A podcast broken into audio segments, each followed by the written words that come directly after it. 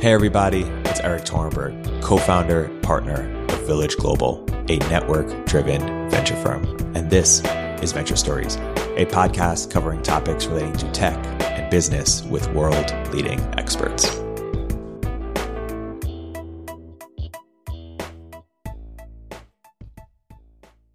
Hey, everybody. Welcome to another episode of Village Global Venture Stories. I'm here today with a returning guest, Nadia Eghbal. Nadia, w- welcome back to the podcast. Thanks for having me. So, Nadia, our, our, last episode was called What Nadia Eghbal Thinks About Basically Everything. And uh, just when I thought we had covered everything, Nadia recently came out with a book, Working in, in Public. Talk about the why b- behind this book and, and, what you were trying to achieve with it. What, what was sort of the mission behind it? Yeah, so I mean, it started out innocently enough um, with a desire to just after having spent um, the last few years looking deeply at the world of open source software um, and just the uh, developers that power it, I, I felt like there wasn't a substantive document anywhere that I had found that really reflected what was going on in kind of the modern world of open source today. Um, a lot of any books that really exist on the topic tend to cover what happened maybe like 20 years ago, but I felt like uh, the world could use a little bit of an update of what was going on. And so it kind of just started out as me wanting to summarize some of my research on open source. But in the process of writing it, I came to kind of get to more of like the why in, in the book, which was uh, realizing that open source really reflected what was happening on the internet at large, uh, where we are going from these hyper public social spaces to these sort of like quieter little corners of the internet where we feel more comfortable expressing ourselves.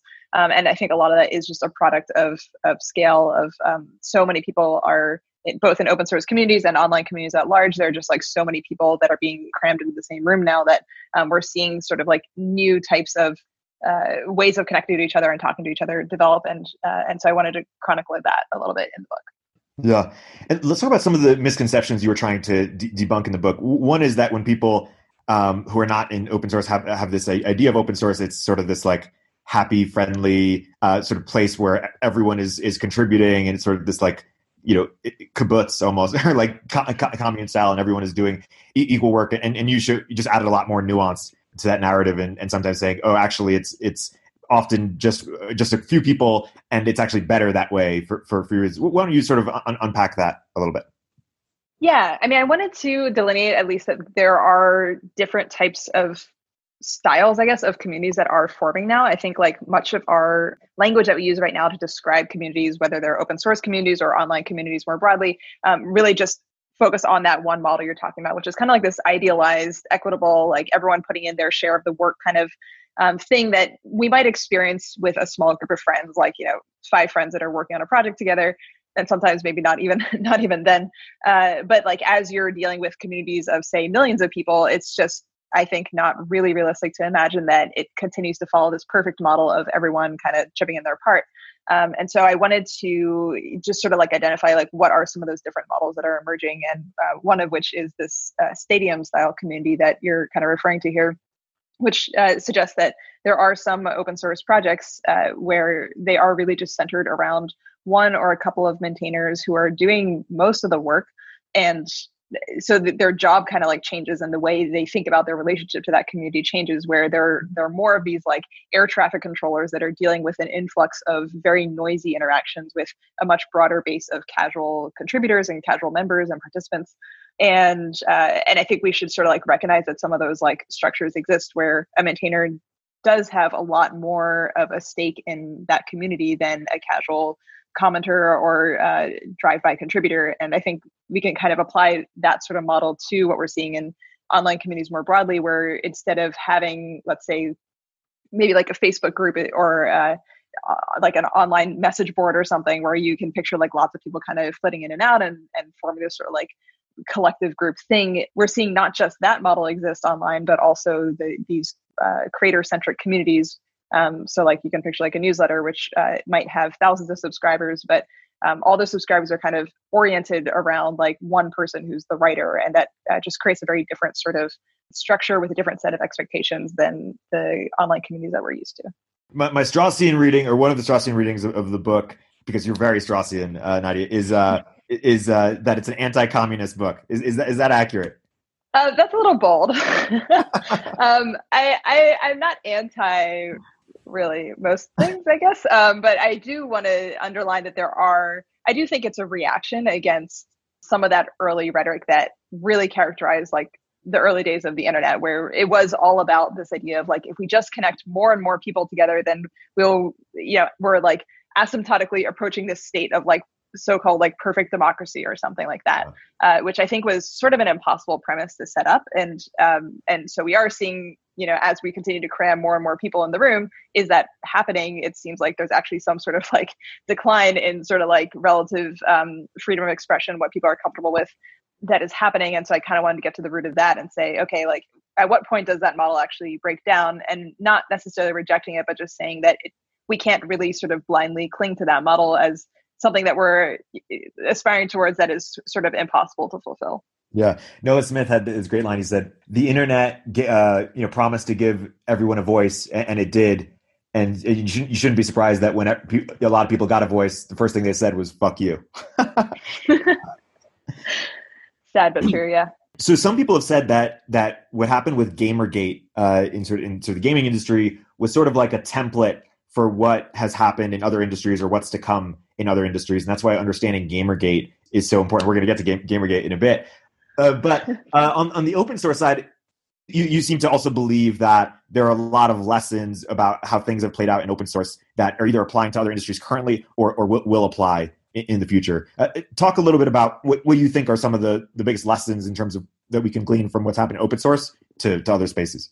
Sure. I mean, just sort of, I guess, riffing off of um, the controversy that you're referring to here, I, I, I, again think there's sort of this impossible premise set up where um, in open source there's this rhetoric and a sort of like common norm that you know everyone should be encouraged to participate and contribute. The the beauty of open source is that anyone can submit a change to a project and potentially have that accepted. And so it's, it gives us uh, this sense of like agency over the world that is built around us, um, which I think you know there's still some truth to that sentiment.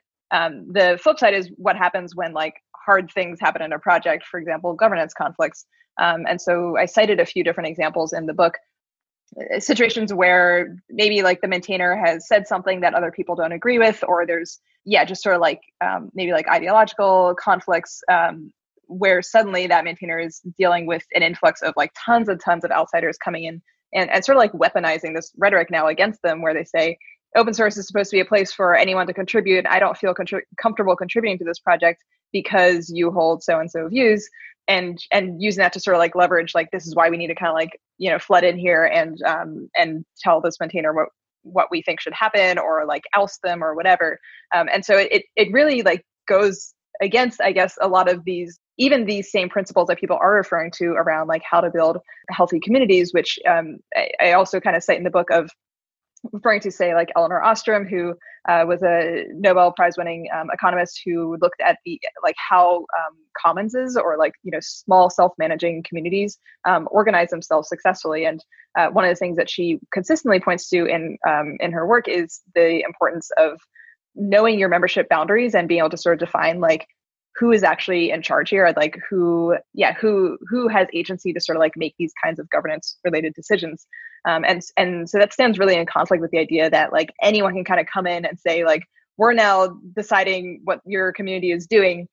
And uh, and so i think like we we can really see that stuff happen in open source more so i think than maybe other online communities um, partly because open source really has this like utility function that maybe like other online communities uh, it's not quite as obvious and so like a lot of these open source projects are what we're using to run like all of our software that all of us are relying on. And so it's um, I understand the other side of it as well, where it's like you know if I don't feel comfortable contributing to this project, it's also saying that somehow like I'm not able to participate in something that um, that might like personally affect me. If I'm a developer relying on this code and I don't feel comfortable contributing back to it, then like now like I, I, now like my agency is also diminished. And so uh, it really creates these just like very interesting conflicts where maybe with like an online community might say all right i'm going to go start my own over here. And that does happen in open source where um, projects will kind of like splinter off and try to start like a competing version and uh, but then you're still i guess competing for like which one is the standard project that people are going to use. Um, but yeah i think there's just sort of like this interesting logical puzzle of um, on the one hand we say that healthy communities require having these sort of like clearly defined membership boundaries in order to be able to like know like who is like you know voting or making a decision on something we can't just have like you know everyone in the world uh, voting on it or the uh, or the decision loses its meaning. Um, but on the other hand like that can come into conflict with the idea of um, of, of, like open and participatory inter- internet. Yeah I want, to get to democracy in, in, a couple minutes but, but, but first you, you, quote kevin systrom in the book quoting him social media is in a pre-newtonian moment where we all understand that it works but but not how it works what precisely do you mean there in terms of like what would it mean for us to to, to know how it works? And is it just time such that we see enough experiments play out or how, how do you sort of think about that? Yeah i mean i guess we are still in the um like bottoms up kind of approach to understanding how it works right now the sort of like apple falling on our head um and then like looking up and you're like what the heck is is going on here? Um because i mean it, it has just been interesting to watch say like post 2016 where i think there has been this sort of revisiting of what the heck is social media and like how do we be a little bit more thoughtful in um, treating it as with the i guess like social responsibility that uh, that we've all sort of been tasked with. And and it just like for the first couple years i felt like everyone was kind of just flying blind because it was i think there at least within tech there was a little bit of this mental shift of we're this i don't even know like entertainment or product or uh, like a private company that you, you know is is not like a government at all and we don't have the power to influence you know major social movements or changes and i think there's sort of like a dancing away from that responsibility to now thinking about oh gosh like we really are the infrastructure upon which all our communications are happening and we need to take that seriously. But yeah i think there's still this feeling of like but like what principles or like theory do we fall back on to understand that? And uh, at least again this is just all sort of speaking from my own experience being in tech but i felt like there's more recently been this revisiting of interest from um, I guess maybe your more typical software engineer um, interest in like political philosophy or just like trying to find some sort of like fundamental thing to look back to and be like, okay, this is what helps guide how we build.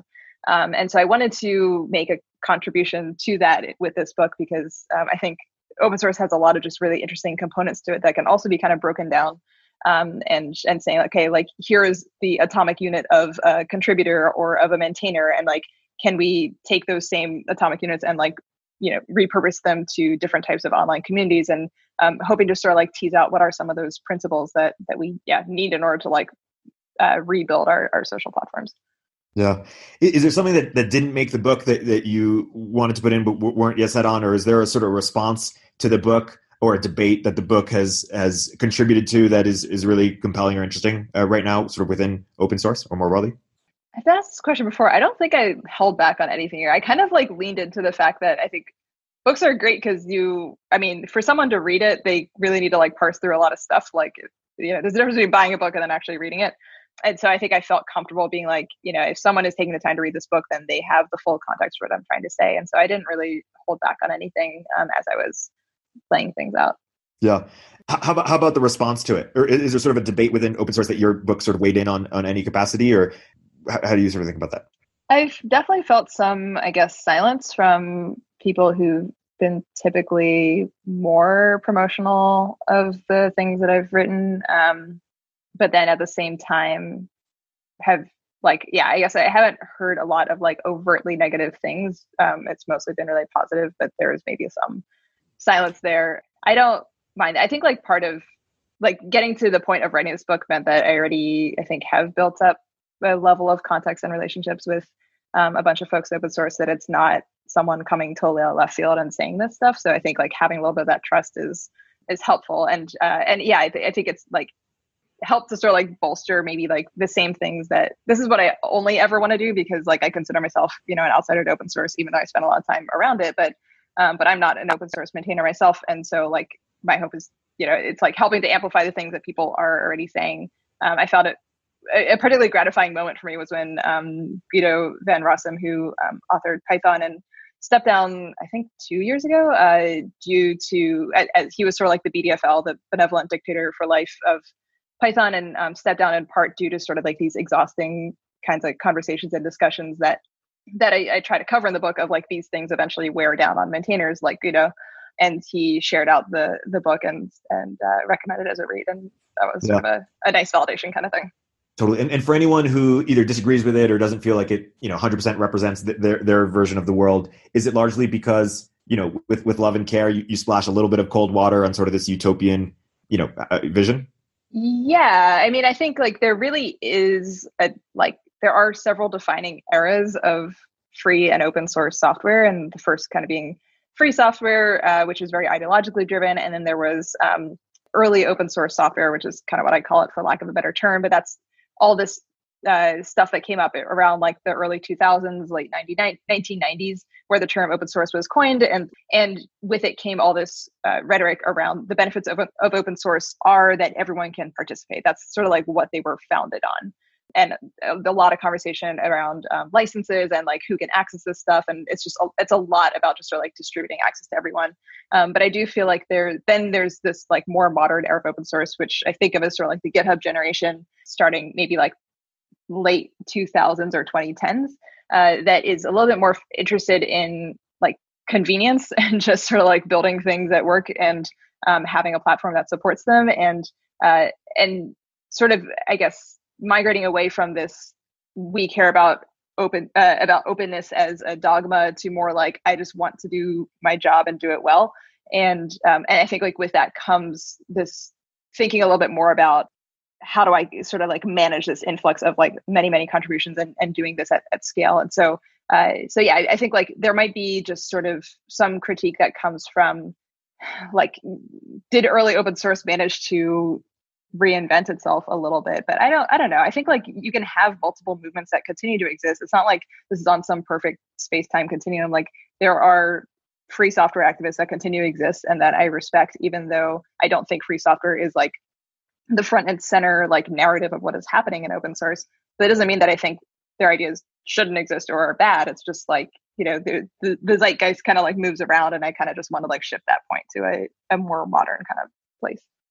Totally Nadia isn't saying this because she's a very secure and happy person, but but what I'm I'm I.R. Torenberg am saying that if you haven't tweeted about the book, your silence is deafening. Thanks, Erik. yeah, for sure. Um, okay, so speaking of the different movements in, in open source, one of the things you sort of chronicle is that some of the leaders of the early movement weren't as uh, politically correct or, or egalitarian as uh, as ones in sort of you know today, and part of it is that is the time is shifting, uh, is times are, are changing. Uh, how has that, besides just sort of the personality of it, how has that influenced sort of the the substance of, of the underlying work itself, if at all? Uh, just sort of like comparing how it was then to how it is now. Yeah, the fact, yeah, the fact that you like Richard Stallman and um, yeah. other couple ones that you chronicle as sort of the leaders and the faces of it. Um, like it's equivalent of like you know when Steve Jobs is the face of an industry versus like I don't know, Zucker on these of industry? Is there a different type of person who goes into it, or is there a different? Does the underlying like work change in, in some way, or is it mostly sort of aesthetic um, in a way that doesn't yeah. affect the, the core? Well, so I do think the like earliest days of free and open source software were they were really characterized by these strong personalities. Some of the names which you referenced, and I don't think we like once necessarily like i mean some of those personalities are pretty extreme and it's the same thing like you said with like a steve jobs type where some people will say oh the you know a little bit extreme and we don't really want to show that kind of leadership and other people will say yeah but having those kinds of controversial figures that like put a stake in the ground can also just serve as these rallying points. And so i guess like for better or for worse the observation on my end is that um is that very, the very early days of, of open source really benefited from having that kind of very strong leadership. And then i felt like um, with this sort of shift to saying you know open source is kind of for everyone and it's uh, trying to just make it extremely welcoming for um, all types of contributors and acknowledging everyone's contribution a little bit more of that like egalitarian philosophy then i feel like we kind of like lost leadership and just and there wasn't really any face that emerged and maybe part of that comes from this reluctance of anyone to like come forth and say and and just say like you know i care about this thing because i think um the general sentiment was if you're a maintainer or you know like a leader that uh, that is beating your chest a little too much that's seen as sort of like not in the best interest of open source. We don't want these super strong cults of personality. We just want to we want to focus on the collective. Um, and yeah i do think it like it ended up um, well maybe that was like a necessary sort of like reaction i guess against the early days and maybe now we can swing back in another direction and we'll just kind of go back and forth for the end of time. Um, I, I do think like it had some detrimental effects in sort of yeah just just not acknowledging the agency of maintainers to be able to control their own communities and to be able to lay down the rules that they believe in and yeah having like tons of people coming in and making these low quality contributions and you have to spend your time as a maintainer like going through each one and acknowledging them and thanking them for it because otherwise you're seen as being rude. I think um, I think any great idea or movement just like benefits from having some very strong personalities in the room and i don't think that means that you have to be this angry abusive leader like i think there are a lot of different ways to be a um, a compelling leader so i'm not yeah i don't i don't think we have to go back to the days of you know early linus torvalds or something but um, but yeah, I do think it's currently missing a little bit of that face. Like the only face I can really put to it right now is GitHub, which is a platform. Um, but I would, yeah, I would love to just see maybe more of that shift happening back towards um, maintainers being recognized for the amazing work that they're doing. Yeah, I um, I, I couldn't see Steve Jobs in the in the same way, um, sort of be a um, you know, get away with it in, in, in 2020 in the same way mm. I, I, I, don't know uh, if you followed Michael Jordan documentary at all but I, I couldn't see Michael Jordan similarly or even Kobe Bryant get, get away with sort of his his sort of um, just add just like win at all costs attitude like greatness over every everything else. Does that resonate with you? Definitely. I think that's what I sort of want to be quietly more firm about, even in the way that I carry myself day to day at work with friends. Um, and then also with this book where I, I just like I know myself I'm not, I'm not going to be the type that is going to be angrily beating people over the head with any sort of thing and that's probably to my own detriment of um, I don't know I just I, I like to see the nuance in things um, but I do know what I stand for and uh, and kind of want to model that behavior that I want to see in the world. And so even I'm not going to be the angry CEO stalking the stage and kind of like yelling at people or whatever, like I do want to just sort of like quietly affirm at least that that yeah, like I mean it's I don't know, it just I feel like it kind of just makes the world less interesting when there aren't like interesting people to rally around to inspire you. Like you might not agree with everything they say, but um, there is the underlying kind of focus on like greatness at all costs. I think there's just there is something nice there about working really hard and um, sacrificing to do something that you really believe in in the world. And i don't resonate as much with the idea that like it's up to me to then kind of find like where does my own life balance lie for that? But i would rather be striving for like excellence and perfection and then like figuring out where my like natural balance lies than to like not even have anything to aspire to at all. Yeah. Are, are those two books in your bookshelf right behind you uh, is that nietzsche and Ayn Rand no comment. I'm just kidding. We're, we're, we're on audio. We'll, we'll get back to this. I, I want to go to democracy a, little bit. So it, it, it's interesting. It, it, seems that we've sort of had this religious belief in, in, in democracy. In our last episode, we were t- talking about uh, Fukuyama's sort of end of history um, and how, how, sort of it was thought that that was sort of the Western liberal democracy was sort of the, the best system, and it was sort of above inquiry in, in, in some capacity. And we've seen even geopolitically in say like the Middle East, um, there've been a bunch of places where where it hasn't worked according to our, our expectations we're also you know in, in open source uh, you, you, sort of bring up a, a, few examples. In, in crypto there's you know there was all these uh, sort of ideas of innovations on governance and people said hey this is actually really really hard. Maybe we should just focus on like expanding ownership uh, instead. And so it's interesting. You can imagine sort of democracy losing its sort of like religious you know sacredness to it and us actually uh, you know analyzing it just like monarchy and, and monarchy perhaps losing its sort of religious you know the opposite of, of, of sacredness and um, maybe us being more open to, to to, to that form of governance. And, and if you think, you know, whether it's in private companies, whether it's in protocols, how, how do you react to this? I had a, I felt like I was kind of ping ponging back and forth in my head as you were describing that because I mean, when it comes out, I do feel like it's you know the the Churchill thing of democracy is the worst form of government we have, but also uh, like the, the, the it's the best worst form of government that we have.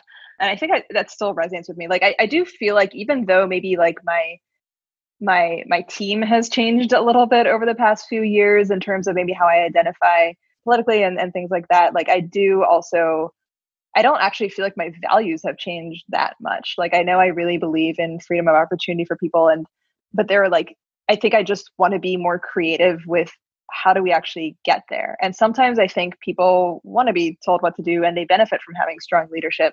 Sometimes people don't want to be left to sort of just like futz around and fend for themselves. Like they want beautiful things to aspire to and they, they want leaders to, to aspire to please. Um, and so that can be a really good motivator. And then sometimes it is helpful to have to have people just sort of like come up with their own ideas and throw things out there. Like I don't actually want to live in a world where like like monarchy is seen as the best form of government because like you you kind of extend that long term and it, it means that you don't get some of the best benefits of the internet in the past 20 years, which has been like people coming from out of the woodwork everywhere and um, being able to show off their own talents and prove themselves. So I think I'm, yeah, I think I'm still like very pro democracy. I think it's just more about what is the shell that we're using or the, like the vehicle to sort of like uh, make that possible. And uh, I just want to be realistic about like when are some of our tools maybe a little bit rusty, a little bit outdated, and we need to come up with new tools that that accomplish those same goals better. Maybe that's a little bit naive yeah. to me, but you tell me. Very Straussian. I'm just joking. Uh, the, it is interesting. Maybe in the same way that there's sort of like cycles between unbundling and fun- bundling or fragmentation and, and con- consolidation. There's like times to be sort of democratic, and then once you've given everyone a voice, okay, now we need some order, and sort of this like you balance between sort of disruption and, and order, um, or, or this this cycle. Maybe something like yeah, that. like the right, like I think like the um the classic failing of t- democracy or even like management is something I've been thinking about. Is to I mean, like yeah, you have this experience where you tell your manager, you know, here are some things that I I want to do, and they're like, great, do whatever you think is is best. And yeah, the first reaction is, oh yeah, that sounds really good. Like this person is just trusting me to do whatever I want. But I think a lot of people have had this experience at work where they're suddenly like, but I actually kind of want your input. Like I kind of, you know, I have my ideas, but I also like want someone who has a vision to like tell me what to do with this information. Um, and so yeah, I think it's similar with like governments and any sort of like group thing. I mean, this is true for hosting a good party or like putting together a festival, like events and things like that, where I think there's this like the common failure mode is to say, oh, you know, just let people do whatever they want and we'll see what emerges. But if you let everyone do what they want, then like chaos emerges. It's not always a good thing unless you have like really small controlled group with like people that have very high contacts for each other. Um, but yeah, you actually kind of don't want that to happen because it ends up being a negative net negative experience for everyone involved. Um, and so like how do you as the host, the manager, the leader, the whatever, um, find ways to sort of like gently nudge people in, into the right direction and help them be the best that they can be and like contribute the most that they can to, to everyone else in the group without while also sort of recognizing i guess the creativity that they can bring to the table? So i, I see those problems as all being very similar. Yeah. It, it, it's interesting. The um i've heard one critique of, of democracy well i suppose a couple actually. One is that it promises too much status to it it creates sort of the status arms race among its sort of participants in, in a way that's really uh, unhealthy and everyone is just sort of like grabbing for, for power and status and creating sort of global competitions. Like in I guess the one sort of counter analogy, which is a little bit crude, but in China, like people aren't focused as much on sort of like this terrible cancer that is like you know politics, um, and and and politics both in terms of like uh, election, but also in terms like they just don't expect as much. Now, of course, they don't get as they don't get as nearly as much, and I prefer the America system, America, fuck yeah, uh, etc. But in in private companies, like this idea of of, of being democratic, it, it, like the more you expect, the more you're going to be unhappy, and the more it's sort of this Girardian sort of arms race to just just get more and more status and influence, as opposed to when there's just very clear order, very clear hierarchy, and not to say that there is, and very clear ways to like move up or move down within that hierarchy. Um, but just the, the, the idea of of expectations as relates to status, I thought was an interesting critique. Yeah, I mean, I think that was sort of the underlying point to Fukuyama's thesis around end of history is like there is no end of history because we are always going to be um, yeah just seeking after like something more here um, it's like inherently a, a, problem that is not resolvable the other critique i've, heard of, uh, of, of, of, sort of democratic systems is that they are basically just sort of like stopping points on the way to communism. Like communism is the logical conclusion of a lot of uh, because once you sort of and not just democracy, but even like libertarianism, like once you sort of concede care and fairness as a um, sort of central point, as you know, of your of your philosophy, it, it then follows that you're, you're never caring enough. Uh, there's there's always sort of inequalities. There's always sort of things that can be that can be made better. And once you concede the, those points, it, it will just go to this logical conclusion. And my sort of broader thesis is that there's sort of two competing competing but overlapping forces between sort of like software eats the world like mar- which are like markets eating the world which is sort of like capitalism uninhibited and then there's sort of egalitarianism uh, uninhibited. But but markets and capitalism while, while they're really powerful they do have sort of countermeasures which is governments. And the only countermeasure to egalitarianism or just like increase like leftism actually is is is markets. Um, and there's this tension between making things more fair, like process wise, but also making things more fair distributionally. And when you make things more fair process wise, and, and, this is what everyone, uh, this is why sort of you know people who are in crypto who are also like socialists are just fundamentally confused. Is is process wise, you're just going to have radically dis- disparate uh, outcomes. And and disparate, out- yeah, go for it. Why are markets only counter to egalitarianism? Well, in, in, some ways they, they promote it. I'll give you an example of this is sort of dystopian example. I'll, I'll give you Tinder or a, a, dating app. So yeah, before a dating app, you're limited to you know the people in your the, the bar that you go to or whatever that you'd see, and then Tinder makes it more meritocratic in theory. In that, okay, now you're you're not just competing with like ten people, you're competing with like hundreds of people, and thus you should have more efficient markets and get better matches or or, or something like that. And the counter to that is that so it, software creates meritocracies, but it also exposes them. The counter to that is that okay now this data is legible and you can you know do the stats on who's getting matched and what groups of people aren't getting matched as, as much and thus sort of d- demand that tinder like regulate the system such that there are more d- disparate out- outcomes. So sometimes it overlaps with it or even encourages it. In, in, in there's this idea that i'll give you an example. So when you're giving a tip and you're being watched by somebody you're more likely to give a higher tip than when you're not being watched by somebody. And mm-hmm. now we're always being watched by somebody. like someone's always, and so we're always virtue signaling at all times. And so the uh, your, your original question was how does how is it counter to egalitarianism?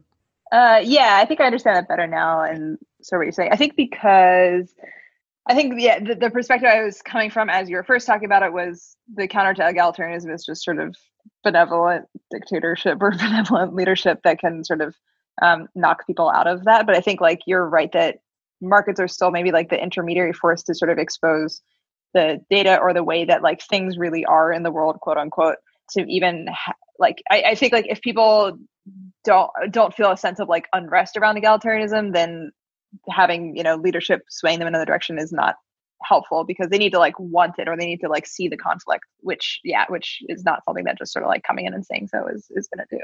So that makes more sense to me. Yeah and so my theory is basically that anything that can be made into software or like be made into a market will be made into a market unless there's something actively preventing it um, and that's often governments. Um, and then similarly like egalitarianism will just seep into everything unless something actively stop and there are like pockets of of reactionary, um, you know, anti-egalitarian behavior, and and so it's not always like up and to the right for egalitarianism, but just like since Jesus, it just seems like it's been pretty hockey stick growth. since Jesus is a good flex right there. Yeah.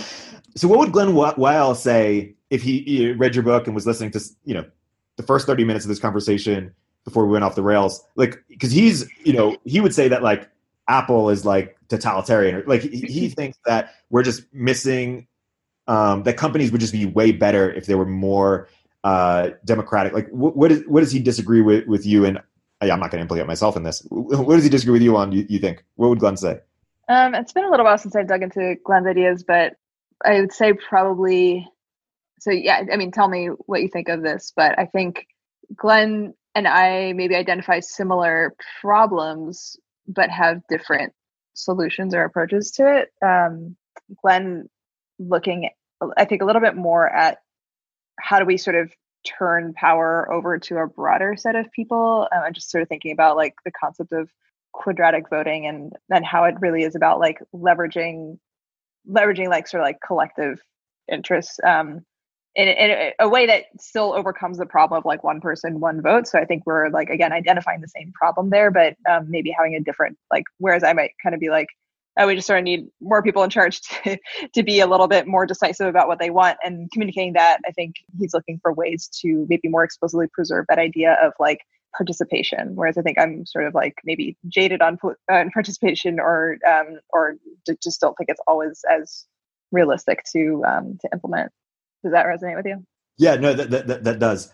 And I, I think it's also for the participants themselves. Like participation is not going to give you what you want always. mm-hmm. Right. It's, right.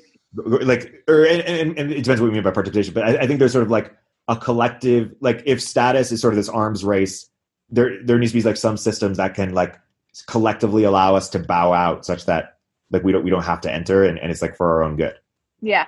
And social media just puts us in a constant global, global status game in the way that we we never were before. You just be with your family and have a nice life. Yeah, um, I had this sort of feeling that like when we're dissatisfied by people that are in charge, it's because we don't we just don't like the vision that is being put forth to us. But it doesn't mean that we don't like leaders, if that makes sense. Like I think a leader with a compelling enough vision and this benevolent dictator style of governance and and someone who does it really well, like ideally should not even be thinking about like is someone doing something in behind the scenes. Like I, I often think about like Burning Man in this way not to be that person making Burning Man references on a uh, podcast, but um, but like I mean, Burning Man is amazing in the sense that it is like you know so self organized. But like people also miss that under the surface there is a I think they call like department of like I don't know whatever they they have like a, a essentially like a maintenance crew of people that are like behind the scenes making this feeling of like wow we built it all ourselves possible but like it's not like there is some coordination happening it's just relatively invisible. Um, and it, it does and, and, so i think like that's an example of just a place where I, I've, I've seen this really nice marriage of both like I have the agency to change the things that I want to change in my day-to-day life. I can, you know, wear the costumes I want to wear. I can make my camp look the way I want it to look or things like that. But then like the underlying infrastructure of like who's bringing like the porta potties to this place, um, who's like defining like what our values are, like where did the Burning Man values come from? They didn't come from some, you know, thousands of people sitting together and taking a vote on it. They came from like the vision of a certain set of people. And um and, and so i think like they do a good job of like i don't even realize all the things that i don't have to think about. I'm just sort of like yeah. there enjoying my time. And so that to me is like sort of like the perfect balance that i would love to see like more people be able to strike and more organizations. Totally. I, I just went to my first burning man ever over over zoom and and i totally get it now. Oh my god. I, I totally see what everyone has been talking about these last you know decades so. Congratulations Erik. Yeah sympathize, uh, you know, relate, resonate. Um, so yeah, I mean, it's interesting. Ba- vision and other, other people's vision too is basically this idea where there's like strong leaders, but just a, a lot of choice. And so, and you could you become a leader yourself. Uh, and so there's just like a, a, a, just a competitive set such that you could find the find or create the perfect situation for you, inclusive of a you know highly participatory in, in, in every element. Of there's just the challenge here, of course, is that you know both in companies and and uh, obviously countries that their you know power consolidates or just becomes monopolistic, and it's in their instinct incentive to prevent other, others from from arising. And we have some ways to to stop this at the private level with sort of you know new sort of technologies um, and protocols, and then and regulation uh, on a country level. It's it's it's way harder to even think about what would be the infrastructure that would prevent uh, you know monopoly monopolistic behavior. But it's uh, it's interesting to think about. Yeah, uh, Balaji had this quote, which was the East Coast West Coast have a different mentality due to money. The East Coast is like conflict of interest. If you have an investment in something, your word is less credible. Whereas the West Coast is more put your money where your mouth is. If, if you don't have an investment in something, your, your word is less less credible. And then of course there's sort of this West Coast East Coast like media battle. Um, is it is it, is it simple as old money versus new money, or how should we sort of think about East Coast West Coast mentality? You know, broadly generalized. Yeah, I think a little bit of it is the old money versus new money thing, um, or just sort of like institutions versus new institutions, or you know something that is not old versus new. I don't know is maybe the most reductive way to say it. Um, yeah, I do often hesitate to say East Coast versus West Coast, even though it often kind of breaks down the way. But it feels like it doesn't actually include, for example, when I'm talking about philanthropy, like Gates Foundation is a huge thing, but you you could call that West Coast as much as it is East Coast. So yeah, I don't I don't and I just like I don't know I don't love falling into like sort of geographic kind of identity politics I guess but um, but yeah there is something to me around again just looking at like where those like wealth booms have happened and like to me it really just does speak to the the value of like concentrated wealth and being able to engender a lot of um, cultural change and because we can kind of like tie different eras of conversation and norms and um, and, and just sort of like movements to like where do those concentrations of wealth happen? And so one of them is sort of more new yorkish and one is maybe more san francisco-ish. But yeah I, I don't i don't know what that looks like in the long term. I'm still sort of watching and waiting. I just all i know i guess for myself is having i mean i grew up on the east coast so i'm certainly no stranger to it and um and don't even dislike it or anything like that. But um, I've been in San Francisco for 10 years now and definitely feel like I kind of grew up and my career kind of grew up in and around tech. Um, so I feel just a strong affinity to it and um, just seeing like, I don't know, all, all the enormous opportunity that is created just not just for me, but plenty of people. I, I do just feel like when I look at stories in the media and stuff, like I don't see myself in it. I don't see my friends in it.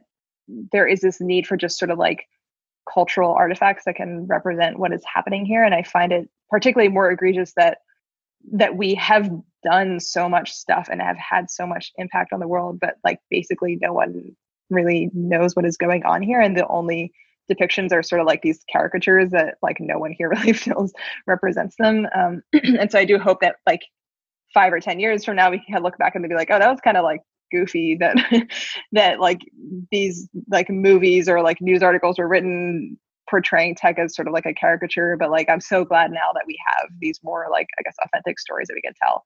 Um, and so yeah i mean that's almost not even like a tech specific thing. It's just sort of like i mean for anyone i think if you're looking at what's happening in like mainstream media and saying like that doesn't look like me or that doesn't represent me then like get to work start like telling your own story in your own way. Um, i hope that's a sentiment that a lot of people can identify with regardless of whether you take any sort of part in like east versus west coast politics. When, when people talk about the culture war what are they talking about? Like how many sense make around the culture war? And like have we always been in a culture war? And and I, I just didn't know it. Like what comes to mind when you when you hear that? How do you sense make around it? All right. Well what comes to mind for me is like for a while and this is like not Nadia's abridged and very subjective history that might be entirely wrong, but it's mostly just based on my own experience. So I don't know, like take it take it as you will. Um, but my experience of this has been coming to San Francisco and feeling like, oh, this is like a totally different place from like, you know, the East Coast I came from. And people here are building things and they're like having impact on the world and like basically no one knows that they exist. Um, I just saw like this tweet from Paul Graham, I think today, uh, that was like a photo of the Airbnb founders giving a talk at like an early Y Combinator kind of dinner and holding their like, you know, McCain Captain Crunch box or whatever and saying he, he was just sort of like nostalgic for like 10 years ago. Like no one no one out there cared at all what we were doing. And they might start using Airbnb, for example, but like just have like no idea like who the founders are, like what the deal is. And then I felt like 2016 was this like sharp turning point, which is I think we're all just had a lot of whiplash over where the Democrats lost the, the presidential election, and suddenly I think we're sort of like looking for someone to blame, and uh, Facebook kind of landed in their crosshairs. Whether that is true or not, but I think like it was probably long term beneficial for both sides in that like Facebook was sort of like shying away from from saying yes we are a platform and billions of people use us but like we're you know we don't have any influence on things like the election. And uh, and and so that that level of like extreme dissatisfaction i think at like losing a battle kind of led like the outside world to start like scrutinizing tech and be like what is going on in here? How are these people like able to like control these distribution channels? And we just like basically didn't see them exist. And i think like both sides kind of failed here because the outside world did not was just like totally underestimating and not paying attention to what was happening in tech. And then the tech world was also not paying attention to how important it would be to be able to like control their narrative outside of the tech world. I think like there was maybe this like naive idea that maybe like tech could and like you know the outside world could just sort of like peacefully coexist and no one would ever really pay attention to what was going on here like i don't really know what what the end game was but it seems like that was kind of like the sentiment and so now with like all this increased scrutiny now, now you're seeing like okay we all have to coexist in the same public conversation where we are being forced to kind of like play with people that might not really understand tech are maybe like very anti-tech and like how do we then shape our own narrative and uh, and and kind of take control of that a little bit. So I do feel like the like culture war that you're referring to is like really only started maybe like four years ago and has been super heating up in maybe like the past two years or something like that. What else happened four years ago? Hmm. uh, I, my bridge version is that basically Silicon Valley's to sort of the sort of elite establishment just became like it, it, too big for its britches a little bit in the sense of in the beginning it was this upstart. It helped elect obama. It helped start this sort of um, what was the twitter revolution the arab spring. It was doing all these sort of amazing things for sort of left leftist institutions and elite institutions. And then it got too close to the sun and actually started to threaten those same institutions, right? Netflix threatened the, the studios, uh, you know, Lambda and university, you know, uh, uh, MOOCs thre- threatened universities to some extent, or they threatened their hegemony Peter Thiel's the, thing around that and then also you know you have BuzzFeed and Vox and sort of now they're sort of considered old media, but you, these new you know Silicon Valley upstarts that are disrupting uh, old East Coast media institutions. And I, am actually it's funny we're seeing like this now this alliance between sort of East Coast media defects uh, and and technologists and Silicon Valley in an interesting way. But yeah, basically just got too powerful. And then Trump was just the sort of like you needed a scapegoat or, or, around that. And so as it, got too powerful, it was no longer an ally to these elitist institutions, and now is a enemy. Yeah, I think some of that maybe resonates. Of this is what what happens. Kind of go back to what we were saying before of like any new institution as it's being created is always going to end up threatening whatever came before it. Uh, and so, yeah, I don't. I sort of like maybe depersonalize it a little bit more than that, but yeah, at some point when other people start getting power that aren't you, then you're going to start wanting to like check them on that power, basically. Which to me is actually yeah, just a sign of tech's growing influence. So I don't think it's even a long term bad thing. They're just sort of like inevitable scuffles that have to be resolved. Totally. What's the narrative that Silicon Valley needs to tell? You think, or needs to get better at at, at telling? Um, you know, some people alternate between sort of the progress studies stuff versus more like transhumanism stuff versus like other like what, what do you think is sort of the the narratives that we should we should be telling? Hmm. I mean, so many things. One place I think I would start, since it seems to be sort of like all consuming for people outside of tech, is just sort of like, I guess, like the quote unquote ethics of technology. And um, it seems like there's like a lot of the anti tech sentiment seems to come from this feeling of like, oh, we somehow like, I don't know, like created these things that are like bad for the world. I, I, mean, it's to me, it is honestly not that different from like the oil barons of, of yore that like, yeah, oil did a lot of things that are bad for the world, but also there are a lot of great things that came out of that. And so, yeah, I think like maybe like just sort of that, that's a place where I would like to see just more like more of our own like real personality and DNA being injected into that conversation where I don't I don't think like all the technology we've created here is like necessarily bad. It just needs to be understood better. And yeah, like what does that it's not like we're selling like to me, it's not like we're selling cigarettes. Like I think there's some there's an argument to be made that like a lot of this stuff is good and like it just needs to be understood and like shaped. Um, and I see that as an opportunity, not as like a horrible thing that has been put into the world. Um, call me. it's weird that that is maybe such a strange or controversial thing to say, but like I love tech. I'm happy to be here, and I'm really proud of like the things that like Silicon Valley has managed to build. Um, so like I think just like taking some pride in that, and um, and then like maybe another aspect is is is is so much I think of the conversation still centers around like startups and venture capital and like getting rich and stuff and like yeah to me that is like a part of the story of tech and why people come here but there's so many more characters. Like to me, tech is just this very richly textured landscape of different characters, motives, um, just ways of connecting to this topic that aren't really being seen or represented um, in in mainstream media. Yeah, I would love to see someone who's as good at writing as Anna uh, Wiener is r- write that story because I, I, feel like her is just kind of yeah sort of the normal trope like anti tropes that sort of raise one's own status to to make it's a it's a good book. Not to not to put it down. Uh, the um, I'll, I'll, end on this. Uh, you you reimagined your your PhD. I effectively did it, um, and you wrote a blog post about it. You, you did it sort of DIY style. You know, Kanye West just tweeted out yesterday like we need a YC for the music industry. Is it sort of like YC for for everything? How do you sort of think about like when you think about future grad, grad school based on your own experience and, and what you see? What does it look like? The lazy guess would be probably what's happening to all sort of institutions unbundling right now. Um, well, I guess I'll make the argument for and against. Like one just being like we are moving down to these sort of like atomized creators, and so uh, yeah, like I'm very optimistic, and I really encourage other people to also like if you have an area of study that you find interesting and you don't think that there is like coursework in a university that is going to help you get there, which is how I felt about open source. Like I didn't feel like learning from academics was going to like help me understand open source better, I thought talking to software developers was going to help. Um, and so, like, that's sort of why I structured it the way I did. And I think, like, a lot of people have topics like that where you're just like, I'm weirdly obsessed with this thing and I want to go, like, understand it better. Like, you don't have to go to grad school to do that.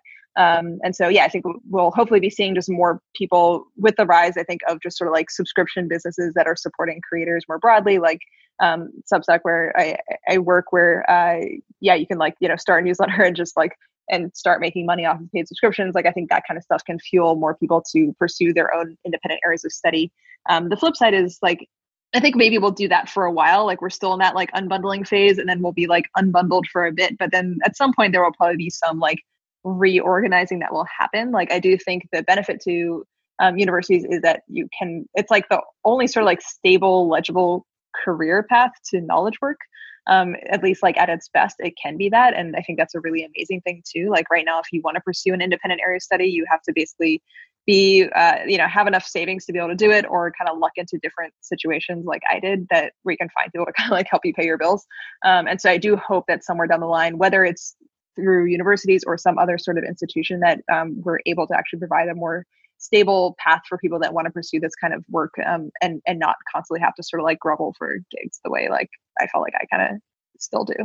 Totally, I, I, think that's a great great place to wrap. The uh, my guest has been Nadia Eghbal. The book is working in public. Uh, recommend reading it. Uh, read Na- uh, Nadia's uh, newsletter on, on Substack. Create your own Substack. Nadia, Nadia runs Writer Experience Substack. Uh, Nadia, thanks for coming back on the podcast. This, this has been a great episode. Thank you, Erik.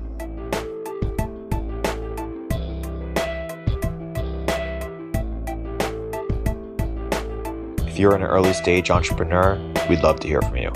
Check us out at villageglobal.vc.